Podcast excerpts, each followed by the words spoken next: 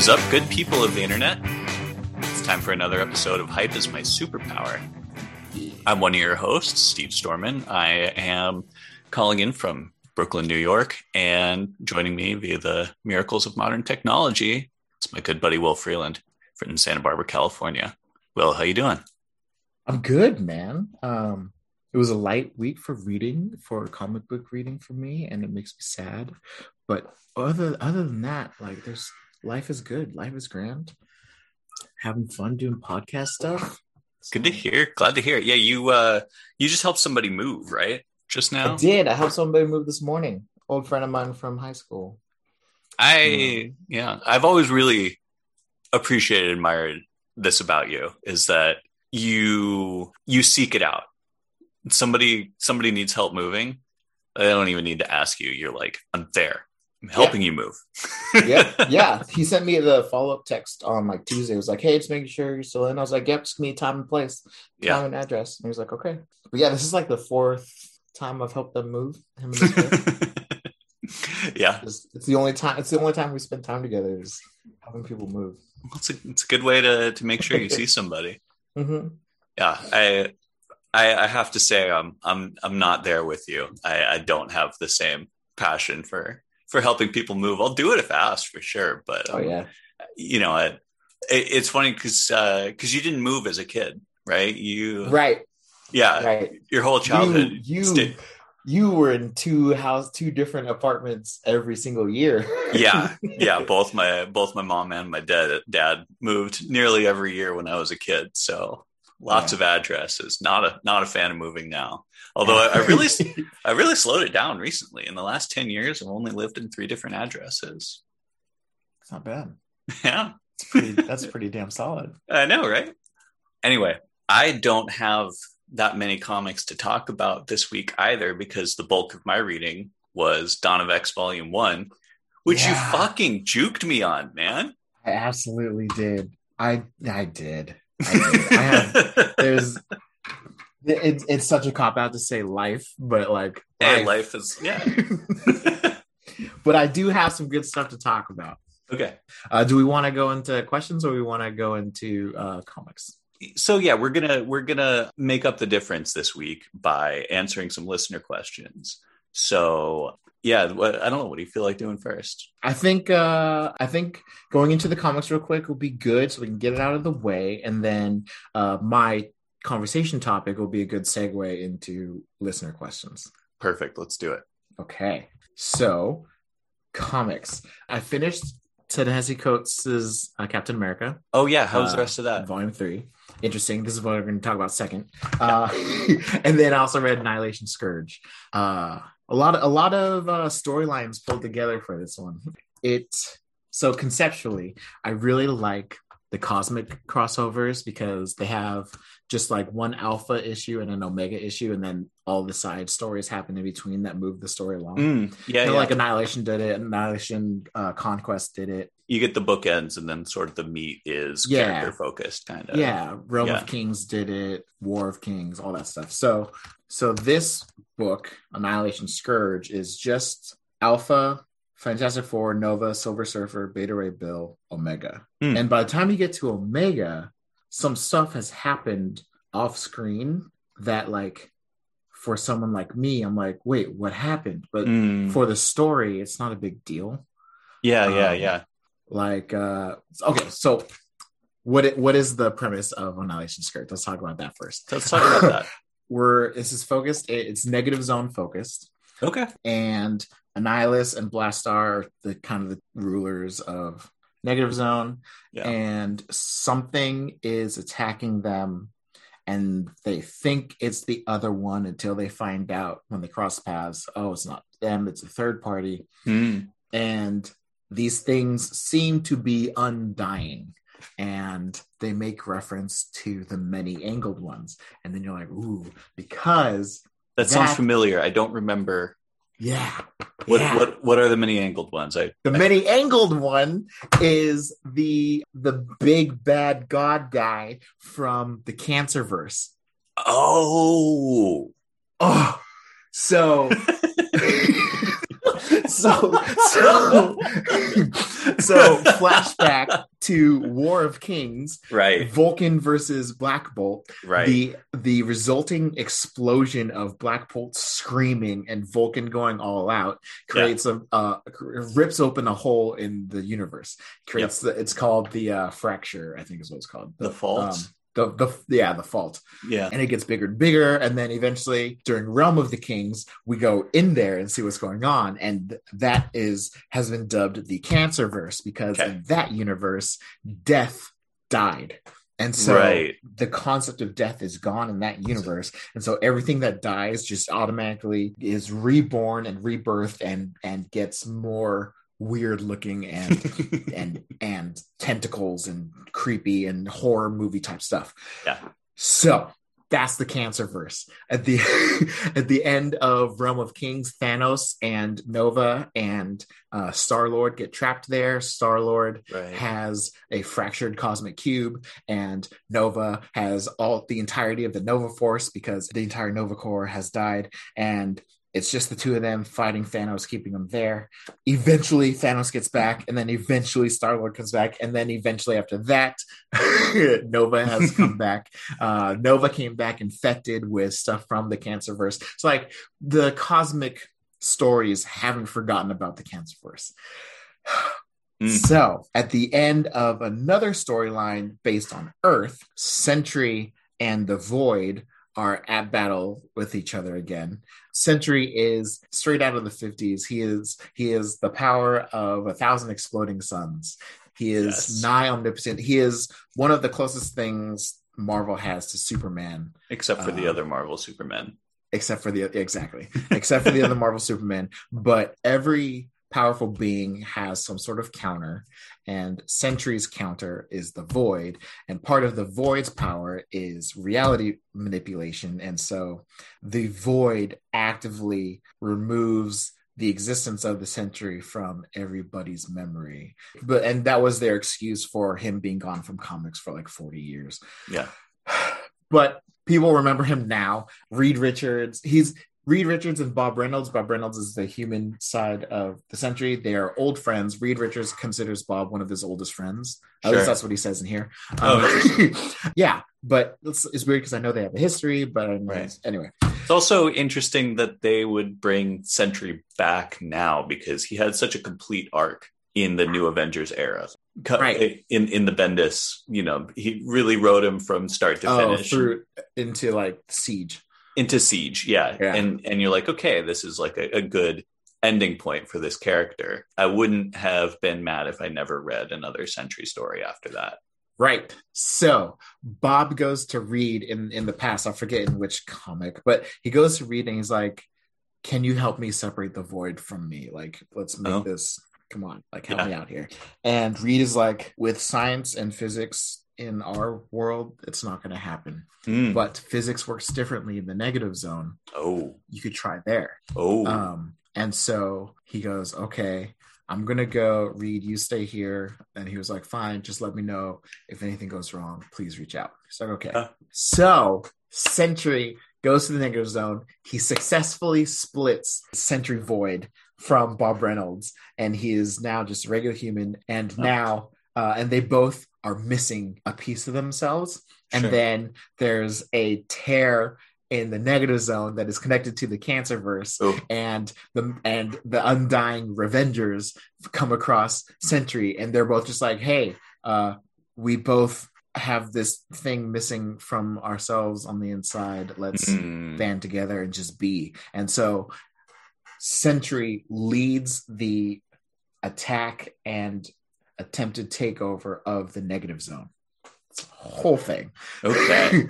so Annihilus and Blastar are forced to recruit heroes from the positive realm, and those heroes end up being Nova, Beta Ray Bill, Silver Surfer, Fantastic Four. Right. Yeah, it was very interesting. The reason why I say like time passed and and things just are odd in Omega.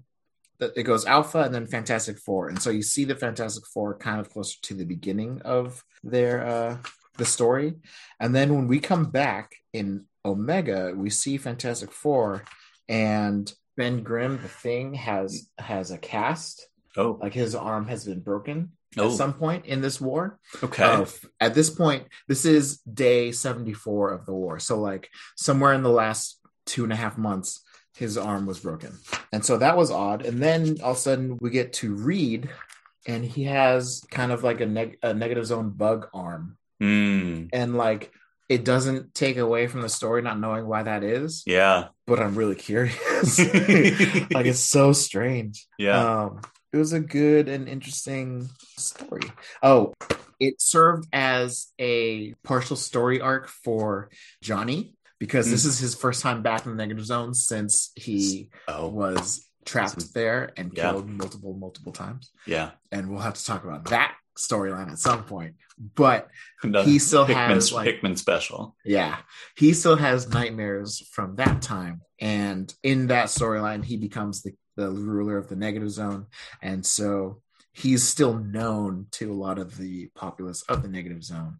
And so he is rallying the troops of the negative zone to try to help fight the many angled ones, the unbound Mhm. ones. So this is kind of Johnny coming to terms and closing that chapter of his Mm, life. yeah. So Cool. he's now kind of a war general for the negative zone. This served as a getting over it story for Nova because of the trauma he went through with the cancer verse. Yeah. Um, and like the whole ex- his whole experience of purging the cancer verse from his body after he got back to 616. So it was it was very interesting. Also, I really need to go back and read Silver Surfer Black because it's an off-size book. I thought it was some random side story, oh, yeah. but it is the story of what happened to him when he got sucked into a black hole, and everyone got sucked into a black hole in Guardians of the Galaxy Volume One. Okay. I've seen him twice now where he is black, and this is how it happened. So I need to I need to read that. sure. um, so yeah, Annihilation Scourge was interesting and it, it was fun. It seemed to jump a few stories here and there. I feel like I'm missing a side book, so I'm Mm, gonna have to look into that. Like Yeah. a, it, it would have been called Annihilation Scourge Companion. Yeah. I, I think there's some stuff that I'm missing, so I'm gonna look into that and see if I Mhm. am. But so that's that. Do you have any questions? Should we keep going? Let's keep going. Dude, I'm I, I feel like I'm on like a sugar high right now. You're fucking I'm just- cruising, man. Let's I'm, do I'm it. going. I'm going. Um, so, uh, Captain America Volume Three. It's more uh him teaming up with the Daughters of Liberty. We get a little more insight into who they are, and then we have this guy who goes by the name of Scourge, But unrelated to Annihilation Scourge. right? Also unrelated to Asgardian Scourge. Yes, because at least that one is spelled differently. um it's it is very interesting because the idea behind scourge in this is scourge is an idea okay. um it's kind of like a captain america level hydra well even though hydra is cap but like it's a hydra without an organization Mm, it's like it's like a cult following there's no like meetings or anything it's just the belief right. of scourge and there just happens to always be someone who supports it Mhm. uh US agent is here who has a, a grudge against Captain America because of Steve O. Rogers kind of thing. It's it's Okay. it's more backlash from uh Hydra Steve, really. Speaking of that character, do we need to talk about? do we need to talk about Falcon and Winter Soldier a little bit today? or- Dude, we'll see if we have time. No, so I think we should just do review at the end of the season, Okay. just like we did for WandaVision. Yeah. I mean, I don't want to go episode by episode reviewing things. Right. Exactly. But uh the time because I wasn't sure if you'd seen it yet. I didn't I s- saw it. I didn't send you I- what I sent Yeah. John. Okay. but I sent John just three lines of ha ha ha ha ha because whoever they hired to be the person at the last scene, How do you he's wear like so small. Yeah. he's so small. also, how do you look like that much of a jackass under a mask? right, right. It's just his. It's just. The, oh, anyway. Okay, so offline we should talk about it. yeah. Okay. Okay. Okay. But okay, so we find out we do a little backstory into the Daughters of Liberty, and the Daughters of Liberty are kind of they seem kind of like okay. Do you do you remember Hickman's shield? Yeah. Uh, vaguely. Yeah, just conceptually. So in Hickman's Shield, they spend some time going into like the idea of Shield from all the way back in like ancient Egypt, and yeah, that was like Leonardo fucking Da Vinci. yeah. And so ancient Egypt is when a celestial came down and all these big players from Egypt gathered together to become a shield for Earth against celestials. And Mhm. among them is like Apocalypse and the first Moon Knight. And uh, I Right. think there's another big name down there at, at the time. But anyway, point is, Shield has this storied history in the shadows. hmm Daughters of Liberty now have that too. Okay. But um, okay, are you familiar with A Force? Yeah. So I mean, I, I haven't read any of it, but I know No, that it's, it's uh, all uh, female Avengers. yeah. Yeah. So Daughters of Liberty is kind of the street level A Force. Okay. It's like Misty Knight, Sharon Carter, Invisible Woman, White Tiger, Sure. Echo, she's back, Cool. um, Spider Woman. There's a couple others, but point is, as far as like who is currently a member of the Daughters of Liberty. sure. So, what I wanted to ask you do you feel that when comics, so like in S.H.I.E.L.D., when they write in like Leonardo da Vinci and him being involved with like the background of S.H.I.E.L.D., or Yeah. Nostradamus being part of this futurist side of S.H.I.E.L.D. and like, Right. influencing people like Stark over the years and yada, yada, yada. Sure. Do sure. you feel like that takes away from the legacy of the person in our world and what they should be in that world? Yes. Yeah, I do. It's, I think you're running a big risk when you try and not so much that it's a bad thing to try and like shoehorn like a, a as distant a historical figure as Leonardo da Vinci or Nostradamus or something into your own story. I, I mean, I think it makes for an interesting story in the immediate. It makes it much harder to write vanilla, like a vanilla shield story after that. Hmm. It's like, well, how does this make sense with this long history that, you know, we mostly haven't seen or it, you know, was you suddenly have this mythic origin for something that for for a person a character or an organization or a storyline, a set of storylines that doesn't usually hit on that mythic sort of level. And so it kind of has a mismatched sense of scope. So yeah, it doesn't it doesn't always land with me. right. So, oh, another member of the Daughters of Liberty, or at least she's tangentially involved, Yeah. is Agatha Harkness. Okay. Yeah. Agatha gets an issue where she takes Steve through a visual history of the daughters and like where they came from and yada yada Yeah. to introduce them to the idea. It's been around for like 500 years. Anyway, Sure. so she we get this view of the like Victorian era kind of a thing, Yeah. uh, just judging by the the dresses. It says it all started here, Stephen, with the daughters of light. They were born in an era of free ideas, free feeling, and free expression.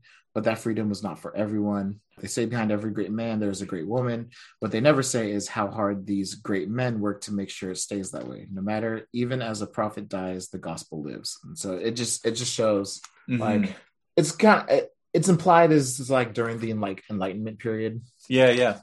and all the names you ever hear about the enlightenment period are typically men Yeah. um and then so she talks about and the the gospel was profound in an era of new knowledge men needed new guardians to ensure this knowledge was not used to rape and plunder Hmm. and for that reason perhaps these guardians should not be men at all but a sisterhood trained by the sword by sorcery by science Well, Um, then they failed pretty hard because, Yeah, like, well. you've got, so so it's got the girls know, training by sword by magic yeah, by science and just kind of all these things going on in the background. And no longer then were we merely daughters of the light, but daughters of liberty, led by our captain, the Dryad. Hmm. In this land of alleged enlightenment, the daughters of the Dryads safeguarded freedom no matter what face it took. And it shows, at least it implies as much, that Harriet Tubman was Okay. the daughter of liberty. So I saw that, and now I wonder if that taints Harriet Tubman.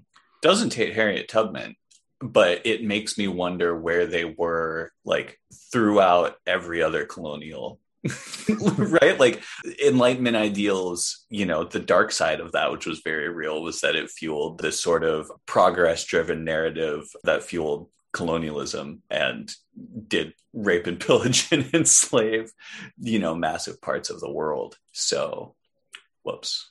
Right. So, and, and so like, I liked it. So like my knee jerk reaction was like, oh, cool. They're, they're working in real world references into this like yeah. legacy to uh it, like i yeah it just it leaves you with so many more it, it's it's kind of like opening up the same story the same issues that you were talking about with captain america in the not this book but the the previous one where you're like well yeah. where where have you know all of these superheroes been through all these historical injustices except you're opening up more than just contemporaneous comics publishing history. You're opening up the sum of human history. Yeah. Yeah. There's a lot just, of dark shit there. So, yeah. and so, like, I guess I got nervous. Not that everyone in the world reads Captain America. Right. But like and like not even all comic people read Captain right. America. But it's just like if I were writing, I don't know if I would make that claim. Yeah. It's it's like it's weird to say appropriating because that's such a a hot word, but like sure. it's it's like it felt like taking credit for the great things that people have done mm, in a weird yeah, sense. I can, I can, see that, yeah. You know, and so and then I started to feel like bad because I'm just like, but she did that because things just needed to things were wrong. Right. like you know, yeah. she was she her actions were a product of her time, not uh because she was a member of the Daughters of Liberty. Right. Yeah, that's a good point and so so i started just going back and forth and and just circling in my head and so that i i really wanted especially with your involvement in all things political uh, I, I, I, wanted your uh, perspective on that just like it's just it's kind of a weird thing to make those kinds of claims of someone else's legacy yeah for sure to the point where like i'm so sort of tangent but like I bought a bunch of Legos from Lego.com, and the gift with purchase for after you, if you spend seventy five dollars is this tribute to Amelia Earhart. Oh, uh-huh. and uh-huh. having read this, it makes me surprised that no one's claimed Amelia Earhart for I'm sure if you go on Marvel Wiki and look up Amelia Earhart, she's got a backstory. Yeah, I mean Santa is a mutant, so yeah, I'll, I'll, I'll claim Santa. if I was right? a mutant, I'd be like, sure. Yeah, he's mine. yeah. um, but uh, I feel like it's a slippery slope. Yeah, because and and I it's one of those things where I almost feel bad for comic book writers because they have this edict of keep it based in our reality, mm. but tell something super yeah, it's it's an impossible contradiction, and sometimes you just have to hand wave it. Yeah, yeah. So anyway, um, that's just been. and, the, but sometimes, you know, especially if you're me, and increasingly you, I guess I'm rubbing off on you. You have to overthink it to death. Yeah. Well, dude, now that we're doing a podcast and we're yeah. just like we we actually have an avenue to really deep dive into some yeah, of this stuff. It's, it. it's, it's just screamed. Let's talk about this. Absolutely but yeah, it, it, I'm really curious to see, you know, who else is gonna be like claimed, for lack of a better phrase. Like there's an, an there's an anime where Joan of Arc is a heroic spirit that they could claim on to fight this war. Anyway, um, yeah, I mean, it, also reminds me of an indie book that Matt Fraction wrote, and I forget who his uh, collaborators were with that. Forgive me, uh, good artists of the world. I, I value your contributions tremendously. you are co-storytellers never since the word. I just don't remember the specific artist at the moment. Maybe I'll edit it in later. But it, it's called Five Fists of Science, and it's Mark Twain, Nikola Tesla, some other historical figure who maybe I'll also edit in. but it's a little different because you're not dragging this historical figure into your giant alternate history collaborative fiction project you know you don't you don't have expectations of canon with this and you can mm-hmm. just kind of tell a silly story but it also goes to kind of illustrate sometimes in which you have to either let things go when reading marvel you know sometimes it's like yes, this is part of this massive collaborative fiction project that's spanning decades upon decades, which is it's an incredibly ambitious thing to write. Like, uh, you know, I I love to read thousand page postmodern doorstops of novels. You know, like I love I love Thomas Pynchon, and he writes just these impenetrable blocks of text, and just like yes, give it to me, I want all of it. And even that's like a less audacious in terms of scale project than what the Marvel universe has adapted into. But like when you're dealing with a meta story on that scale, it can get in the way of just telling a good story. Right. Yeah. And so sometimes you just have to let one thing be one thing and understand that there's an inherent contradiction in what they're trying to do. Sometimes you just have, as much as it pains me to say this, right? Me of all people, sometimes you have to not overthink it. Sometimes you just have to let it go. Yeah, it's true. It's true.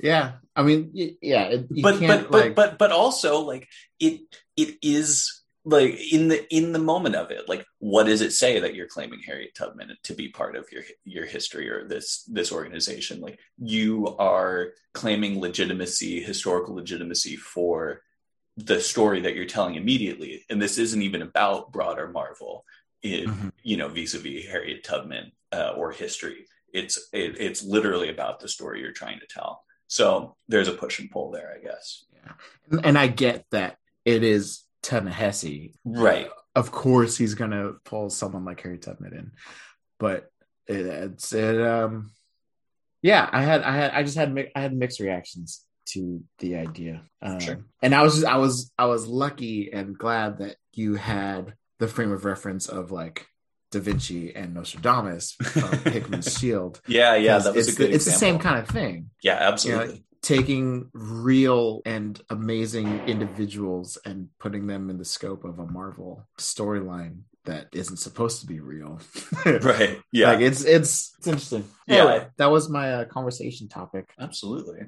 Uh, I guess we'll talk briefly about the things that I read this week. Like I said, there isn't that much of it because I read because I read Dawn of X, Volume One. um, and I'm excited to talk with you about that later. But it also made because I, as soon as you told me that you were reading that this week, I skipped straight, almost straight to it. I finished off the storyline that I was in the middle of, and I was like, okay, no more 90s. Let's get to the good stuff. And then I finished. It was very hard to, you know, because I've got all the all the next issues in each of the. Oh uh, my gosh! Yeah, it was very hard to just stop there, but I did for you, man. Did it for That's you. Very impressive. it's very impressive. and and it was it was tough to go back to 90s X-Men after that. And uh, I guess this is a conversation topic that I can pull in for you is uh, man, we're never going to get to listener questions at this rate.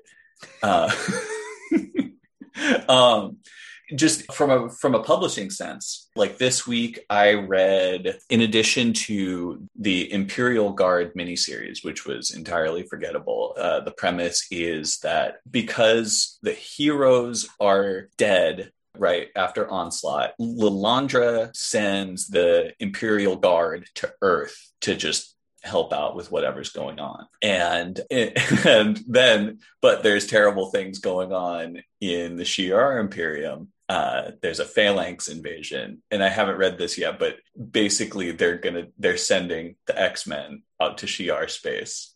Just a little switcheroo there. Uh, it, it was it was very silly. It was so this this was written like an 80s comic or or earlier. Actually definitely earlier like 60s or 70s comic like very little naturalistic about it you know the the characters are just kind of like stock uh pulp portraits and there's no real attempt to to grasp into like how does an alien feel on earth or like mm. any of this stuff their their villains are Kree, pink Kree posing as human who are trying to sow division because they blame earth heroes for the destruction of Hala the Kree homeworld and the supreme intelligence and then the supreme intelligence takes over Rick Jones's body and uh, rebirths itself through manipulating the Kree into setting off a negabomb and on Earth, and Rick Jones into absorbing the power because he's given him superpowers temporarily, and it was it was silly. It was not really worth remembering. but besides that, what I read this week, I read two issues of X Force, issues 63 and 64, X Factor issue 131, Cable issue 42, Amazing Spider Man issue 420, and X Man, issue 25. Now, the reason I read the issue numbers is because they're large numbers. And that doesn't happen anymore. And I used to be like, man, like you don't get a sense of history. Like they're rebooting these titles all the time. Like they'll they'll jump back to original numbering as soon as they hit a big round number to have an right. anniversary around, and then they'll you know start over from issue ones because they sell better and like very cynical look at it. But you know, I also have to recognize reading this full relaunch of, of x-men right next to all of these long running titles. The things that the that lack from the long titles too because i'm i'm like searching for a narrative direction that's as clear and strong in X Factor number 131. You know, like why has X Factor what what is the through line for X Factor? Why why is there an X Factor title in 1997 that they have allowed to get to 131 issues? Because it's changing one, it's changing all the time. Like you may as well start it over right? Like right. for the first 70 something issues, it was the original five X-Men. Within that time frame, they changed from being pretending to be like anti-mutant humans with ads all over the place. And then they'd get a call and then they'd secretly like put on their superhero outfits and save the day. And then from that to like straightforward open superheroes who parked the ship, the celestial ship, in the middle of of Manhattan, and it was like five miles tall, and everybody's like, "This ruined all our views of everything." um, but they're heroes and they save the city, so I guess we're okay with it.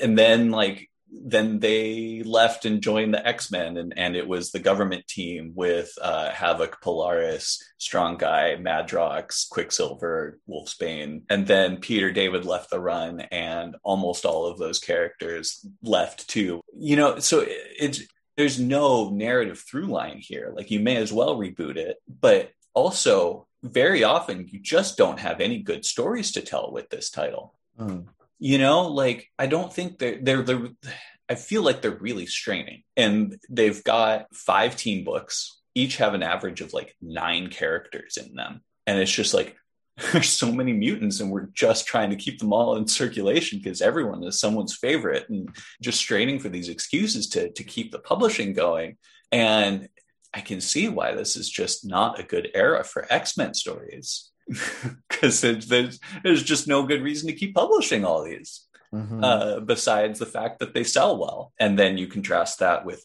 Dawn of X, like we'll get into it next week, but Marauders has a very strong narrative arc coming out the gate. And same with Fallen Angels, and same with X Force, and same with New Mutants, and same with with X Men. Like they, well, X Men is is more the the soap opera table setting for yeah. Hickman laying out the chess pieces for his his grand grand plans for for the X, X and people. Excalibur. Oh, and Excalibur, same thing. Very clear set of characters. Set of they set a, a large arc up. You know that they're going to get to it. Self-contained stories that have a clear art style. You know that are as unique to their own title versus like Jim Lee gets popular and oh, we want everyone to draw like Jim Lee, and then you know Jim Lee leaves, and like shit.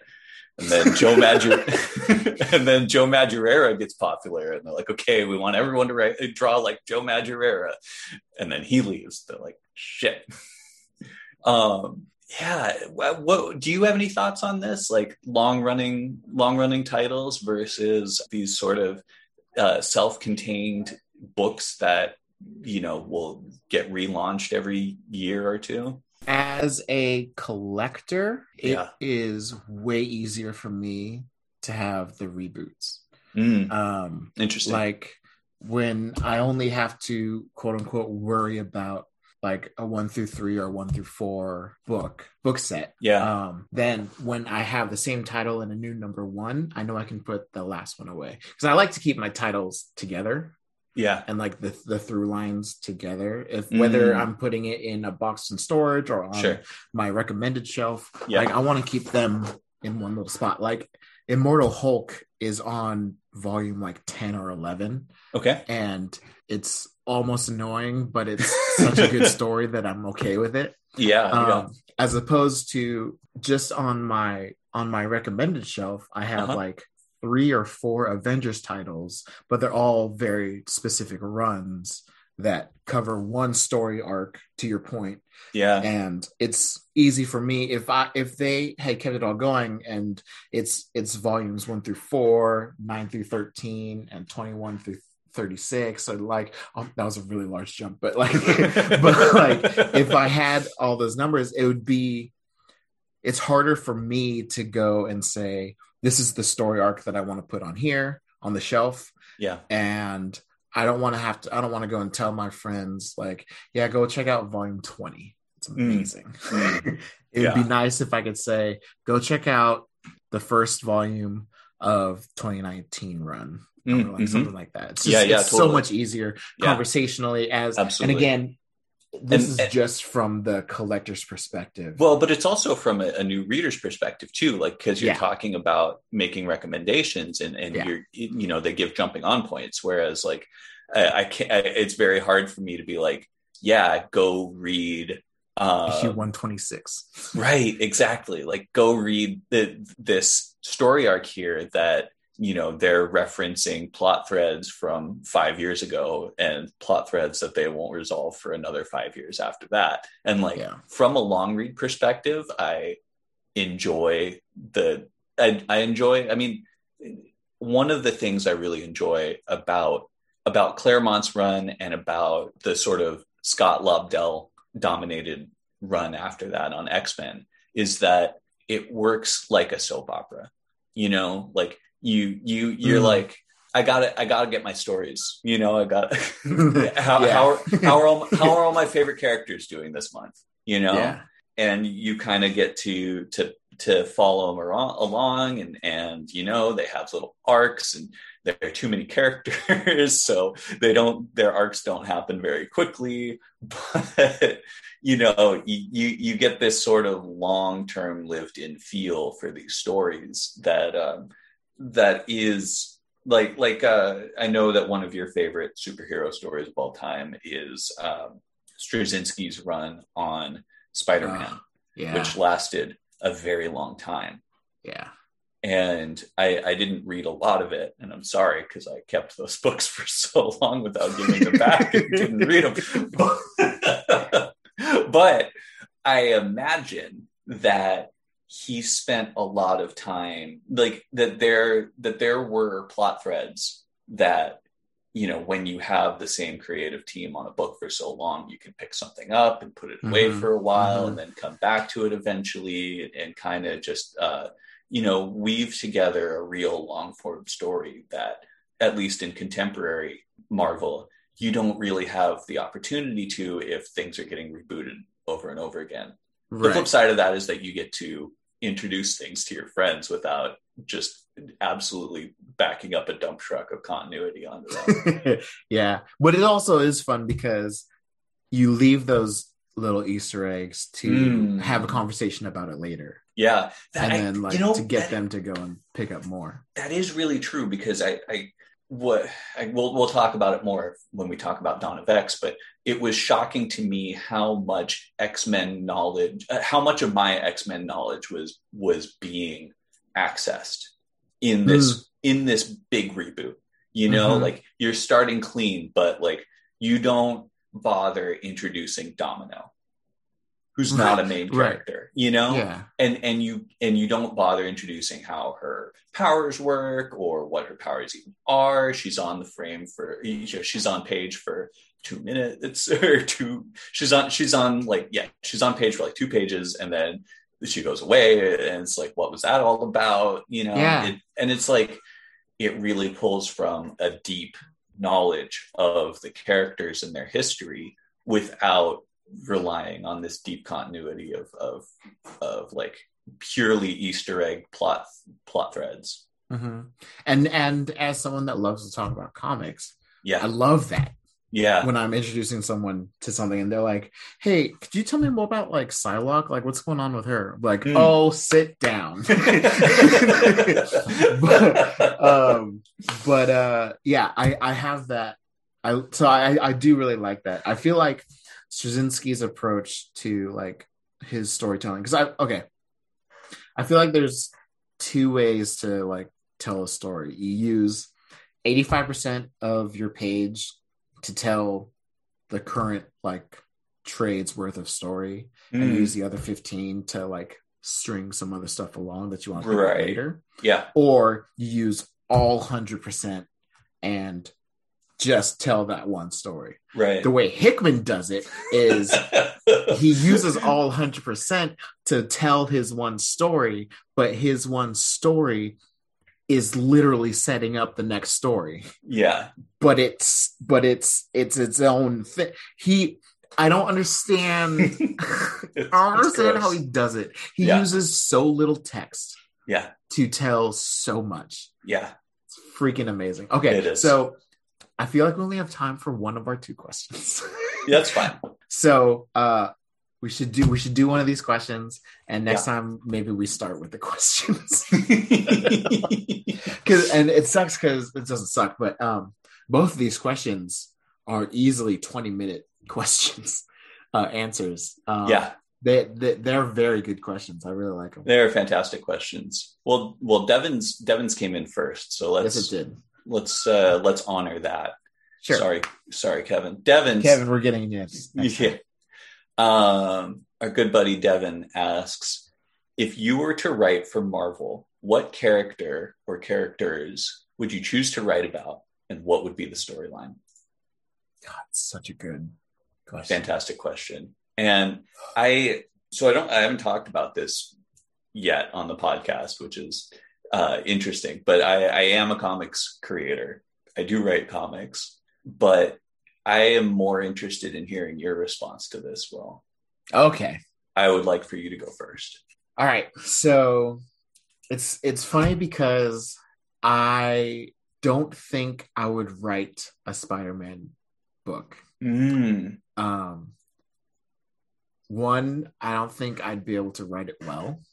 yeah. But two, one of the things I love about Spider-Man so much is his intelligence and how he works in his engineering and science knowledge Mm. into so much of what he does. And I don't have I don't the like the words that and and and phrasing that most writers come up with for sciencey techie stuff I can follow it, I can read it. I will I've never been able to pick that out in a conversation. And I understand that there's process and you look words up and it's fine. You can use the internet, that's what it's for. right. But Yeah. Research. I I wouldn't I have so much fun. Okay. The Spider-Man stories of the last eight, nine years, yeah. I haven't been able to predict how they're gonna finish. Mm, And that has been so much fun for me.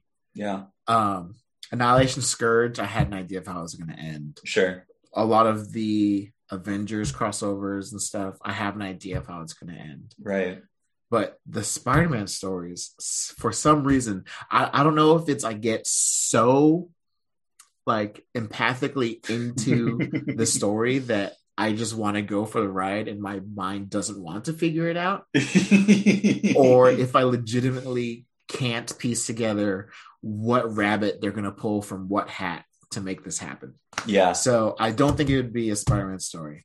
Um, I'm I'm so obsessed with going for the ride that I think I would go. I I, I feel like I would go for something like um, a Miss Marvel book Yeah. because Miss Marvel, just like Peter Parker or I mean Spider Man, is it's just as much about the heart of the character Yeah. as it is the heroics of the character. Sometimes, Yeah. if not more Yeah. Absolutely. and I be because i my the whole purpose behind my Facebook presence is hmm. to spread some sort of goodness in the ether Yeah. and I try to inspire the heart as much as I can. Absolutely. I I feel and like you clearly do. I feel like Miss Marvel would be up my alley to kind of do something like that. Mm, yeah. Yeah. she so many of her like closing arc monologues that she's like having her like little text boxes as we see things wrap up Yeah. Yeah. uh so many of those inspire me to like just be good Mm, um she's had some Mhm. s- such good writers yeah. that like th- that's that's what i would want to do yeah. i want to write someone who is heart and spirit first heroic second I think Absolutely. Miss Marvel would be the way to do it. That's awesome. That's very cool. That's my choice. Um, Also, I she's a nerd. she, uses, she uses like video game references, and Yeah. it's, it's amazing. It's, it's so great. yeah, I know. I gushed. What was it? Last episode, the episode before. I've already gushed at length about how good G. Willow Wilson's run on Miss Marvel and and Adrian. Uh, God damn it! but he wasn't the artist through the whole thing. So specifically, G. Willow Wilson and, at all. But um, Alphona had a, had a, a, a huge huge piece of what that book was as well. But anyway, gushed about how great it is, but it's so great. Um, so I my answer to this is complicated because I I go back and forth on what what it would mean to me to write for Marvel. Mm, because and a lot of this goes to my goals as a creator as a writer as a pardon the pretentious term but as an artist. Mhm. um, i want to tell the stories that are most important to me and the you know i have I, I have things to say. That's why i'm a writer. And i don't being able to write within the sandbox of marvel is an opportunity or or any property right? Any corporate ip it is a setting and a and a, a a jumping off point to be able to say some of those stories. Naturally there's a certain amount of compromise. That's you know that comes with the territory. I think that there are ways to make your mark while still blah blah blah i, I get that that would be part of it i don't think that I, I, think I would, if I ever had the opportunity, I would to write for Marvel, I would take in a heartbeat. But it's not one of my goals at the moment because I I want to my current focus is just on telling as good stories as I possibly can and just trying to find sort of the the the types of stories that I only I can tell and that are important to me and telling them as best I can. And I at least at where I am currently as a writer, it I I don't think that that that working within the Marvel sandbox would be the most um, the the best way to accomplish those goals. Mm, mhm. That said, boy, do I have some ideas for storylines and, and characters who I'd love to pick up and use. Um, okay, so be with me here. This is with a disclaimer that this isn't everyone's story from this identity, but it's a story of that I've heard before and of some people that I know, and I think it translates well. So I don't there. You'll get what I'm go- coming coming from for this at the end, but there's a, a cynical way of looking at this, like, oh, you're trying to write a trans character, you're trying to, just, you know, pull the lid off, like and and make everything topical and make everything you know make everything diverse and like uh, I think that's a really cynical way of looking at things from the first place. And I don't think that argument comes from good faith in general, but I understand that it's there. I'm saying that this is a particular trans experience of people that I know. And I think an existing Marvel character fits it perfectly, except for apparently what they've done in the last couple of years of continuity. Uh, and I'm too much of a baby to be like, no, these stories don't matter. So I'd probably never actually do it. But be with me here. You are assigned female at birth and you have a twin brother. You don't really understand why everybody always treats you differently from one another. And you kind of grow up as a tomboy and you develop powers at a certain age.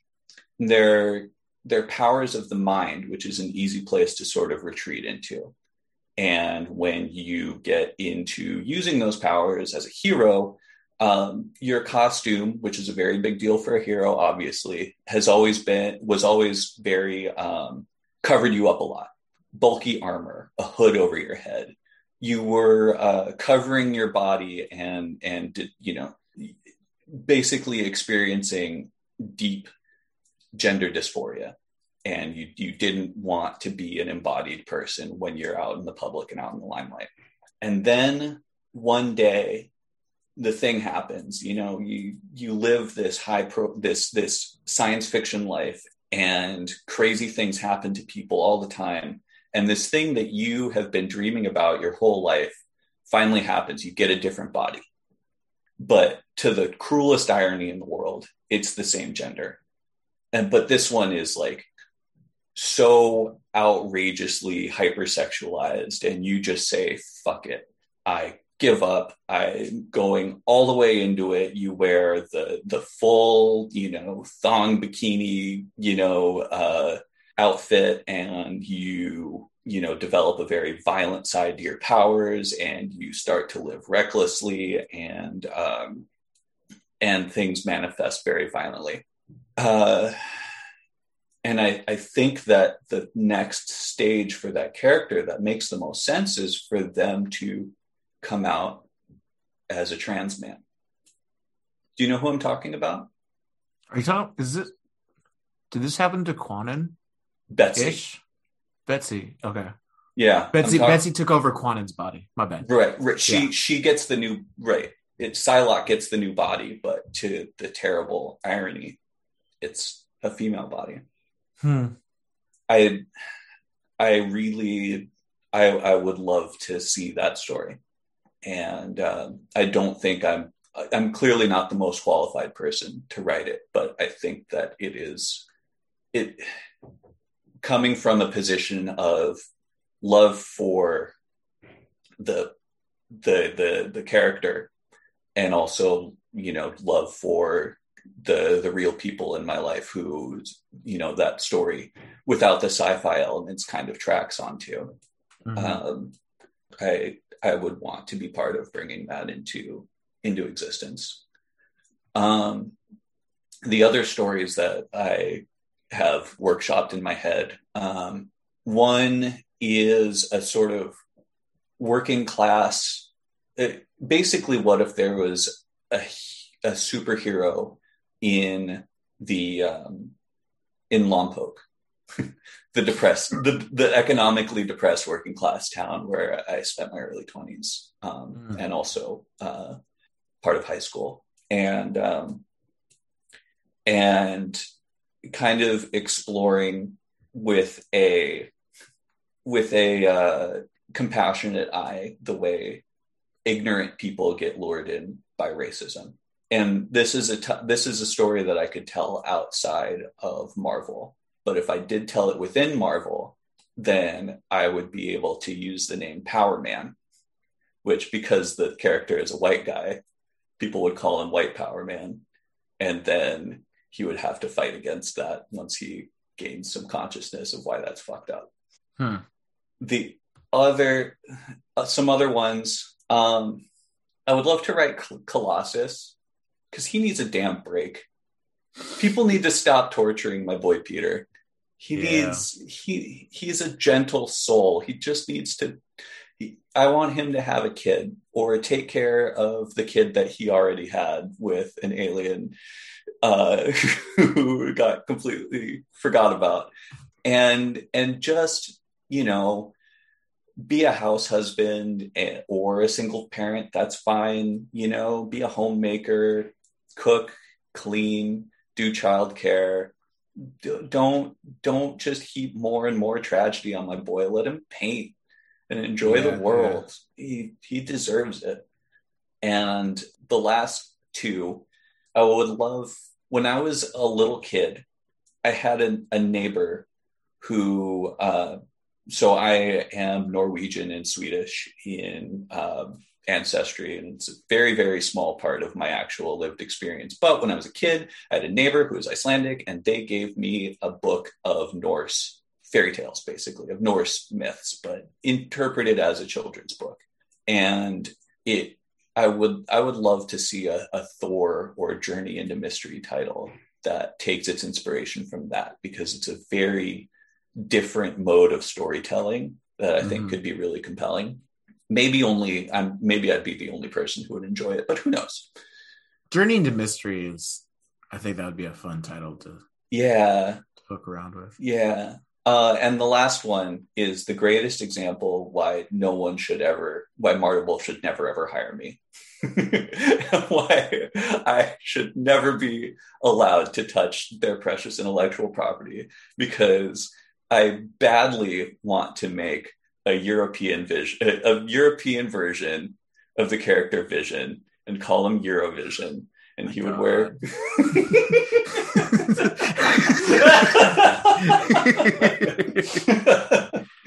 so, for any listeners who are unaware, Eurovision, short for the Eurovision Song and Dance Competition, and it is a yearly event of insane pop music from all across Europe. And we're running short on time, so I'm not going to extol my deep, deep love of this thing. But okay, maybe I will. It's like because I was I was thinking about this today because I knew that this question was going to come up eventually, and I uh, I'm not a fan of pop music generally. It's it it's the the kind of thing where you said I how you tend to know how some of these comics are going to end. Like mm-hmm. I I feel like when I'm listening to pop music, pop song, I know where all of the key changes are going to be. You know, I know like how long it's going to be. Like, there's nothing in there that is really like exciting or new or interesting when I'm listening to like uh, most most American pop music. European pop music, especially at Eurovision, is like pop music. It's like alternate reality pop music. It's it's like you know, it's like the what if. Oh, you just get you get three minutes of an alternate universe of what if pop music was something slightly different in a way that you don't know what it's going to be coming into it. And I just find that to be absolute brain candy. I just can't get enough of it. Um, and it, it's just so weird and so different. And I'm just so intrigued by it. And so I, so that's that's the Eurovision Song and Dance Contest, and I love it. And I just want to write a European vision, you know, uh, wearing a sweater vest, who who oh. uh, makes really you know no. un- uncomfortable eye contact, no. and and I will say, okay, so I to, to try to meet you in the middle. yeah. Um, Eurovision does exist in six one six. The Eurovision um, Song and Dance Contest or European? Yes. Okay. No. Um, Quicksilver and it's got to be Kieron Gillen, right? Nobody else. Wanda. Nobody. Nobody else in the Marvel ro- uh, creator roster they have, would have. When the they were same. kids, they okay. snuck into Eurovision. Oh, that makes perfect sense. So it's it it's referenced once in one mm-hmm. panel, okay, but it technically exists in six one six. Uh, um, uh, I'm. I will give you maybe there's like a Dazzler in oh, Europe. Oh my god, that performs Dazzler, at no, Eurovision. No, she no American Dazzler would be a god in Europe. they would just because because they you know like you go to like Latvia and not Latvia well maybe Latvia too and they like just got the first Dazzler album from the 70s and right. they're just like this is incredible. This is the best thing I've ever heard. You know that's as close as I'm going to give you. they're funky beats. It's all about their funky beats.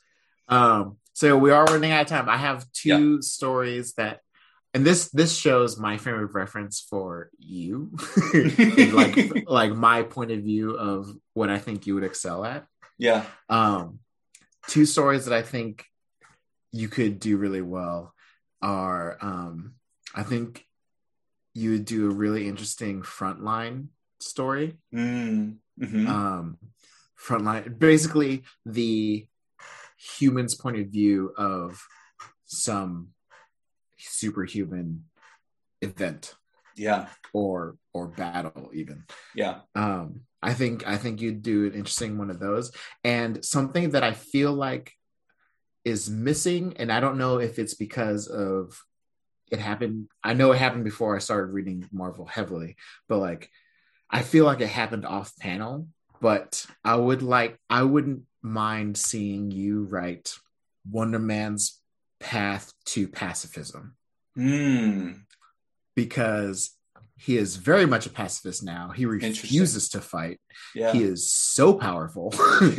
but like when he was when he was a human when he was a physical being, he was part movie star, part superhero, and he fought all the time. He died, right. he got turned into ionic energy, mm-hmm. he still fought, he has rage issues, and then he's like full pacifist. Right. And I don't know if that's ever happened on panel. Mm. Like him journeying into himself and questioning all things he's done in all the superhero battles he's done any all the regrets that he apparently has to lead him to become a pacifist yeah i would i, I i'd like to see you write that story oh thanks man be, uh, you being a pacifist. Right. sort of. I I have a deep personal commitment to nonviolence. Yes. Pacifism.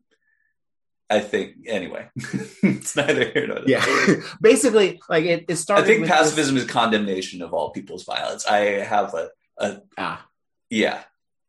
Okay. Yeah. Um it start it started as like a like because I feel like something you bring up in conversational critique of a lot of uh, movies, TV shows, and video games, especially, is the general acceptance of of killing, mm, um, mm-hmm. Especially unnamed or off screen uh, yeah. lackeys and villains. Yeah. Mm-hmm. And so, like, w- how could we tell a story like that within the framework of a Marvel superhero? My knee jerk was Cap, I mean, he's clearly killed plenty of people. He fought yeah. the Nazis, like, right. yeah. um, but like he doesn't spend much time specifically thinking about those that he's killed. Mm-hmm. But you having never been in war, I don't know right. if you'd be able to do a story as like as accurately there. Yeah. So like, are there other heroes that like have regrets and sure. then I, I thought of um, Wonder Man and his pacifism. I was like, oh, mm. how did he become a pacifist? Yeah. I legitimately don't know. I've never looked yeah. it up. Mm-hmm. It could be a thing, but from my current point of view, it's not, and I want you to write it. okay, well, challenge accepted. uh, that I mean, that's a good as reason as any to to make a goal for writing for Marvel. Uh, one of my so one of my favorite writers of all time, um, not a comics writer, uh, Kurt Vonnegut, had a, an aphorism where he he said that uh, every good writer should aim to write for one person. One mm-hmm. should find one person who, you know, uh, it, it, maybe not all of their work, but everything that they write, they should be writing it for one person. If that person likes it, then it's a success, and if that person likes it, then it has a chance for other people to like it as well. Mm-hmm. And uh, I I cheated. I have two people, but you're one of them. You know, hey, I, and I especially in comics, and I really, you know, I want. I I guess that's that's the goal that's worth having. I want to write your favorite comic someday. that would that would that would be mind blowing. That would be that'd be super cool. Yeah. So, uh, you know, nothing like something to to keep me motivated. Uh-huh. That's why we have these conversations. Absolutely. So add, add, to your Rolodex of things to hit on for Will. There we go. well, good. Yeah. That was so, a, that was a fun gush of comic stuff. For yeah, this was a fun episode. You wanna you wanna end it here? Anything you want to say to the good people before we go? Uh, so I had I prefaced this episode to Tara uh, uh-huh. because I because she had an interesting question that I'd like to bring up at some point. But, yeah, yeah. Um, it, it was she she the way she processes the information that she's gotten. She has some of the greatest questions of just like mm. world building. Like you can you can see her creating her own oh, 616 cool. in her head. It's, it's uh-huh. so awesome. Awesome. And so I, I I told her I was like, hey, keep an eye out for this for the topic conversation that I'm going to bring up because I, I I hope that she listens to this and continues our little conversation. So um, shout out to Tara there, and uh, I'm really looking forward to our next pod because we're doing some heavy X stuff. Yes, we are. So yeah, we're gonna get into it. Yeah, for real this time. All right, man. Yeah. Yep. All right. So, um, anything you have to say? No, no, I think I'm good to go. All right, I'm, I'm about to uh, to go uh, on a vacation to uh, an A-frame in West Virginia and uh, sit in a hot tub for longer than is probably medically acceptable. God, I'm so jealous. Yeah. Um, well, until then, let's put the outro music here. All right, man. Good talking to you. Take it. You too.